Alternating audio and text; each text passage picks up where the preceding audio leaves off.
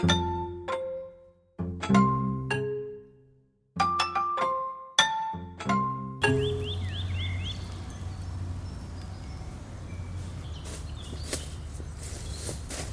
wunderbar, Tis. Ja. Du stehst hier schon genau dort, wo wir eigentlich hin müssen. Mit drin in einem so einem Teppich von weiss blühenden Am Wegrand. Blümchen. Ein Podcast zum Aufblühen. Mit dem Beat Fischer und dem Thies Wachter. Beat, wir sind jetzt hier im Wald bei Bern. Du musst schnell sagen, wer du eigentlich bist. Ich bin der Beat. Ja, er ist der Beat Fischer, Botaniker. Und zwar kennen wir uns ja wirklich schon sehr lange. Wir haben zusammen studiert, Ja. zusammen ein Lied gemacht. Ja. Das Lied heisst einfach äh, der Abschluss vom Studium. Und zwar bin ich dort mal auf Heugümper spezialisiert. Gewesen. Und du auf. Alpine Pflanzen. Ja. Aber es geht jetzt nicht um das, Nein. sondern es ist ja so, dass ich dann eben schnell nicht mehr Heugümper-Spezialist war, sondern nachher in Journalismus gewechselt habe. Und jetzt bin ich Podcast-Produzent. Und du bist immer noch Botaniker. Und das Gäbige ist, die Pflanzenwelt ist dermaßen unerschöpflich. Da bin ich einfach geblieben und bin immer noch begeistert von diesen Wesen. Ja, das sagst du nicht einfach so, das weiß ich auch, oder? Also, ich meine, äh, du bist ja einer von meinen liebsten Freunde und wir kennen uns schon lange und also was mich immer fasziniert hat, ist einfach, wie begeistert du von deinem Gegenstand einfach immer noch bist, bis heute.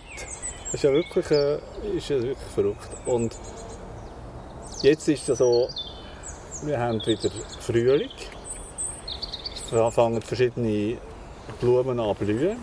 Und gleichzeitig haben wir äh, noch einfach eine verrückte Situation, oder? Ja. Zwar eben die Corona-Situation und ich will jetzt eigentlich gar nicht gross, ich will eigentlich nur jetzt, das erste und das letzte Mal über Corona reden. Weil die Überlegung war ja, was kann man denn noch machen, oder? Und jetzt, etwas vom Einzigen, was die Leute noch machen können draussen, ist spazieren. Allein oder äh, vielleicht mit der Familie, wo man sowieso schon zusammen ist. Und man hat durch das eigentlich die Möglichkeit, jetzt vielleicht sogar mehr Zeit als sonst, mal das zu beobachten, was man kann beobachten kann. Und sich auch ein Stück weit wieder Freude reinzuholen. Wir sind zwar jetzt zu Bern, oder? wir leben ja beide zu Bern, aber es soll etwas sein, wo die Leute im ganzen Schweizer Mittelland eigentlich können sehen und nicht irgendwie Seltenheiten, sondern wir versuchen eigentlich, oder du versuchst uns den Reiz aufzuzeigen von den ganz normalen Pflanzen. Zum Teil sind wir dann vielleicht einmal in einem Garten, also in Vielleicht. unserer nächsten Nähe, oder? Ja. Und du weißt so viele Geschichten da und kannst hinter die Kulissen von diesen Pflanzen schauen. Da fällt dir sicher irgendetwas spannend sein. Und die Kinder sind auch im Wald am Spielen, wie wir hören im Hintergrund. Und übrigens, wieso dass wir jetzt so sitzen, wie wir sitzen und vielleicht ein bisschen aus Distanz tönen, das hat auch damit zu tun, dass wir natürlich versuchen, dann, wenn es möglich ist, unsere soziale Distanz trotz allem einzuhalten. Und darum sitzen wir jetzt auf zwei Baumstämmen und äh, die sind etwa zwei Meter auseinander und in der Mitte von uns ist mein Aufnahmegerät. Und ähm, jetzt gehen wir mal schauen und lassen mal das Corona-Zeug hinter uns und stürzen uns da in den Wald. Ja, und vielleicht schon nur der Baum. Die, Baumstämme sind spannend. Wir hocken hier verschiedenen Arten. Ich auf einem Buchen, du auf einer Eiche. Und da liegen noch Fichten und Föhren. Das sagt mir eigentlich schon, wo wir sind. Wir sind in einem wunderbaren Mischwald. In einem Laubmischwald. Also es ist nicht nur Buchen dominiert, sondern es hat Haufen verschiedene Kohlkölzarten. Ja. Und wir hören hier die Vögel. Und das Schöne ist eigentlich, wir hören sie sehr gut, weil die Bäume sind jetzt alle noch ohne Laub. Aussen natürlich die Nadelbäume, ein paar Fichten nebendran, bei diesen Föhren, die haben Nadeln, aber sonst das Laub fehlt. Und das ist wichtig für die erste Pflanze, die ich nachher zeige. Also, ist doch gut. Gehen wir die schauen? Jetzt musst du noch schauen, ob du aufgenommen hast, oder? Ich habe aufgenommen.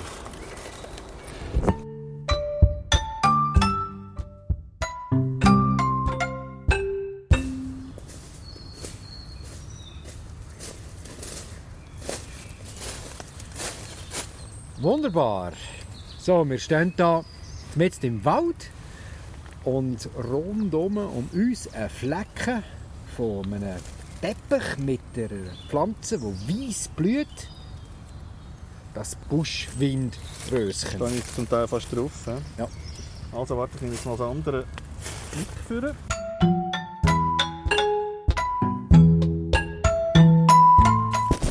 Aber wo muss ich jetzt durchreden? Muss ich jetzt das Mund abhalten wieder? gar nicht auf mich achten. Ah, ich kann einfach... Ja. Also, der Teppich voller Buschwindröschen, das ist kreisförmig angeordnet, Radius 3 Meter, hunderte von kleinen, 1 bis 2 cm grossen Blüten, die einem hier anlachen. Und wenn man von oben schaut, sehen wir, dass all die Blüten die gleiche Richtung haben. Nämlich Richtung Sonne. Das heisst, die wandern wie kleine Parabolspiegel mit der Sonne. Und das mache ich jetzt nicht einfach aus Spass, sondern die wollen wirklich gesehen werden. Natürlich nicht von uns, sondern von den bestäubenden Insekten. Vorhin haben wir gerade gesehen, wie ein Bein durch ist. Jetzt warte ich noch, bis das nächste wieder kommt. Und wir gehen ein bisschen runter und schauen uns eine Blüte genauer an. Also wenn dann ein Bein kommt oder ein Bienchen, wie ich würde sagen, dann pro- probiere dann mit dem Mikrofon dort herzugehen, dass man es dann auch hört. Also, ich nehme hier mal ein einziges Pflänzchen. Der Aufbau, es ist ein kahler, langer, rötlicher Stängel und der kommen drei Blätter. Denen sage ich mir, das sind Hochblätter und sie sind so tief eingeschnitten. Also wie ein Kränzchen bilden die bilden. Und oben die weißen, das sind die Blütenhüllblätter und das wechselt von der Anzahl her von sechs bis acht wunderbar symmetrisch angeordnet und der im Zentrum ganze Haufen männliche Staubblätter, wo am Ende immer so einen gelben Staubbeutel haben. Dort wird der Pollen produziert. Wenn ich die vielleicht 100 Staubbeutel wegnehme oder auf die Seite tue, sehe ich so ein kleines Böllchen und das ist eigentlich wie so eine Rundung mit den weiblichen Blüten, dem Fruchtknoten und dem- den Narben, wo die Bestäubung stattfindet. Also wenn es bestäubt wird, gibt es aus denen die Früchte. Haben wir das verstanden, zu dem Aufbau? Ja, also ich habe das verstanden. Das ist gut. Und wenn wir jetzt genau schauen, jetzt habe ich ein einziges Pflänzchen angeschaut, sehen wir, dass das eigentlich bei allen fast gleich ist. Ein Stängel aus dem Boden mit diesen drei Blättern und meistens eine einzige Blüte. Das heisst, wir haben hier hunderte von Individuen, die nebeneinander wachsen. Jetzt bin ich gerade am schauen, ob irgendwo Ja, ein das Bienchen kommt. Also man kann sagen, die Post geht nicht gerade dermaßen ab, obwohl es eigentlich für uns ein Eyecatcher ist. Also die Insekten haben auch noch anders. Für mich ist natürlich die Frage, was will das Pflänzchen mit den Insekten? Was bietet es den Insekten? Und wenn wir uns die Blüten eben genauer noch mal anschauen, sehen wir, das, was ich schon gesagt habe, das Gelbe, das sind die Staubbeutel. Dort drin ist der Pollen. Und der Pollen ist das Einzige, was hier angeboten wird. Pollen ist eigentlich ein super Snack für ein Insekt. Dort hat es Mineralstoff, Fett drin, das heisst alles, was es braucht. Also wenn es das gäbe für, für uns Menschen, dann wäre eigentlich Pollen der Snack, wenn du wandern Und wie werden die Insekten angelockt? Durch die Farbkombination. Also sie sehen ja anders, also sie sehen ja im UV-Bereich Dort ist ein Bienchen, ich mal herpirschen dort.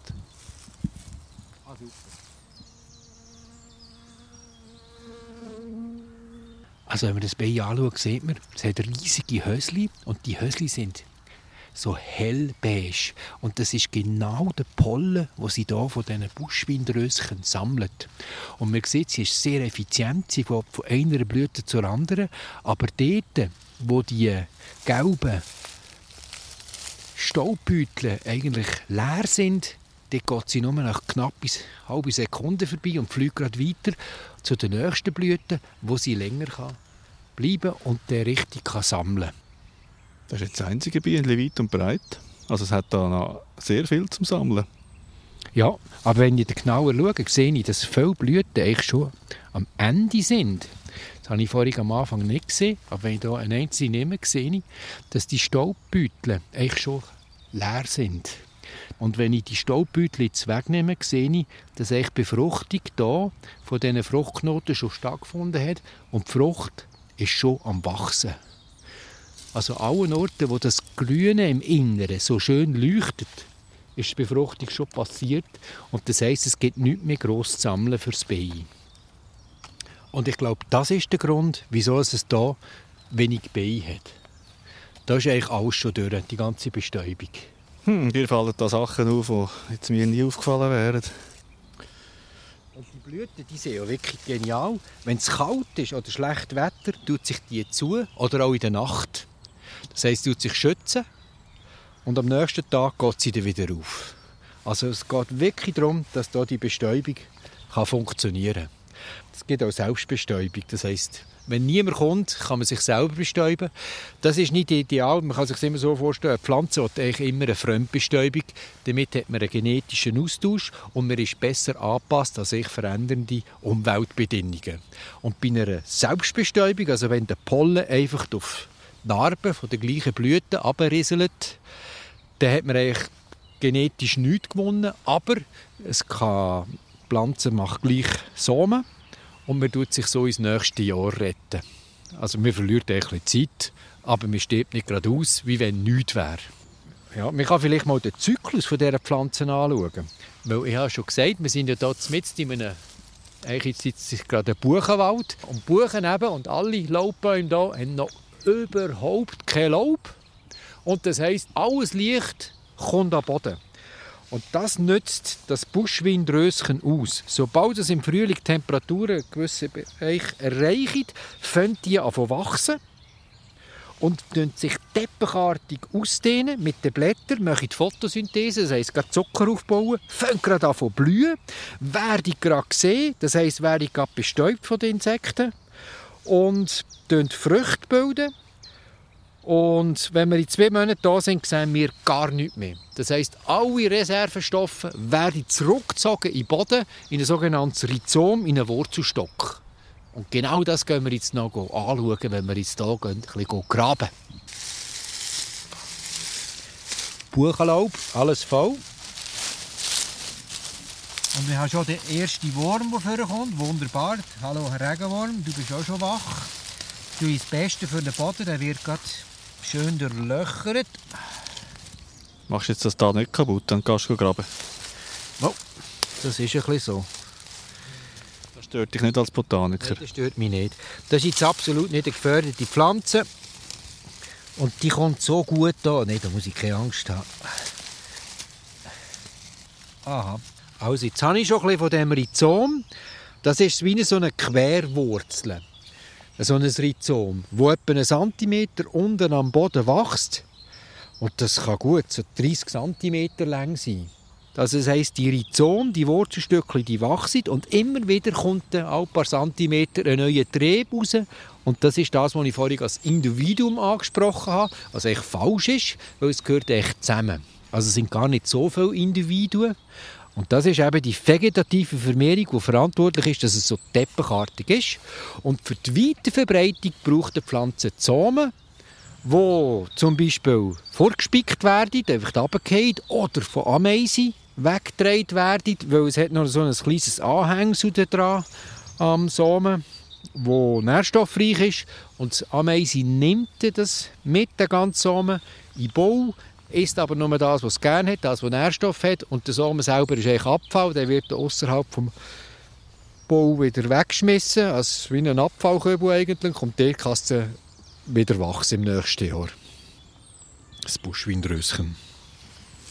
Wieso heißt das eigentlich Buschwindröschen? Weißt du das? Ähm, ja, nein, also Latinisch heißt Anemone nemorosa.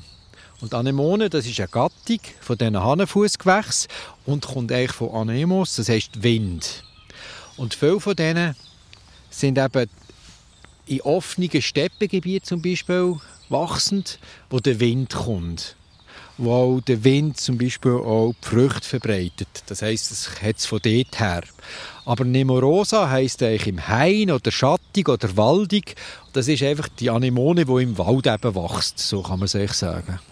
Und Röschen, weil es also so ein ja, aber nur so sehr entfernt etwas Rosenartiges hat. Genau, das ist typisch für einen Lokalnamen oder die deutschen Namen. die sind botanisch nicht immer korrekt, aber das macht überhaupt nichts. Aber es erinnert einem, oh, schau, das ist wie ein Rösali, das hier im Wald am Boden herumkreucht und wächst. Und die Leute haben echt Freude gehabt, Rose schon immer. Und dann haben sie dem Röschen gesagt, weil es ein bisschen kleiner ist.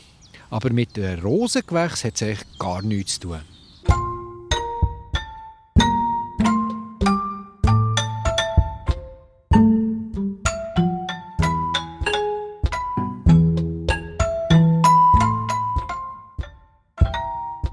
Gibt es noch irgendeine nicht botanische Geschichte, die du kannst erzählen über das Buschwindröschen?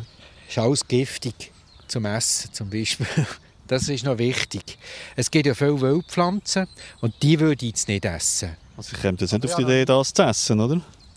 Ja, wir, ja es ist eben schon, wenn du gerne so Wildpflanzen hast, dann gehst du schon ein bisschen picken, oder? So, was, was könnte man da essen? Ich kenne die Folgen nicht, ich habe es selber noch nie gegessen. Ja, das muss man vielleicht auch sagen. Du bist einer, der gerne auch so ausprobiert. Und äh, das können wir dann vielleicht bei anderen Pflanzen noch, noch sehen. Ja. Also mindestens ins Maul nimmst du es gerne und so. Ja, das stimmt. Das gebe ich zu. Ja. Also für dich ist Botanik sowieso etwas sehr Sinnliches? Ja, das gehört dazu. Ja.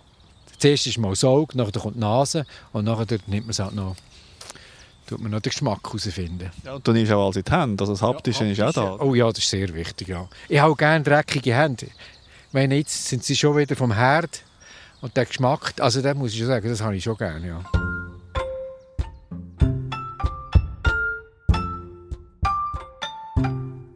Kannst du nochmal einfach den deutschen Namen und nachher den latinischen Namen einfach ganz sec sagen? Buschwindröschen, Anemone nemerosa.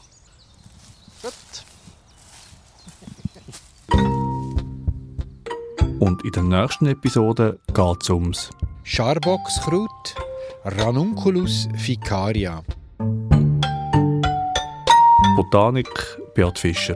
Produktion Thies Wachter. Sounddesign Lucky Fretz. Musik Blue Dot Sessions.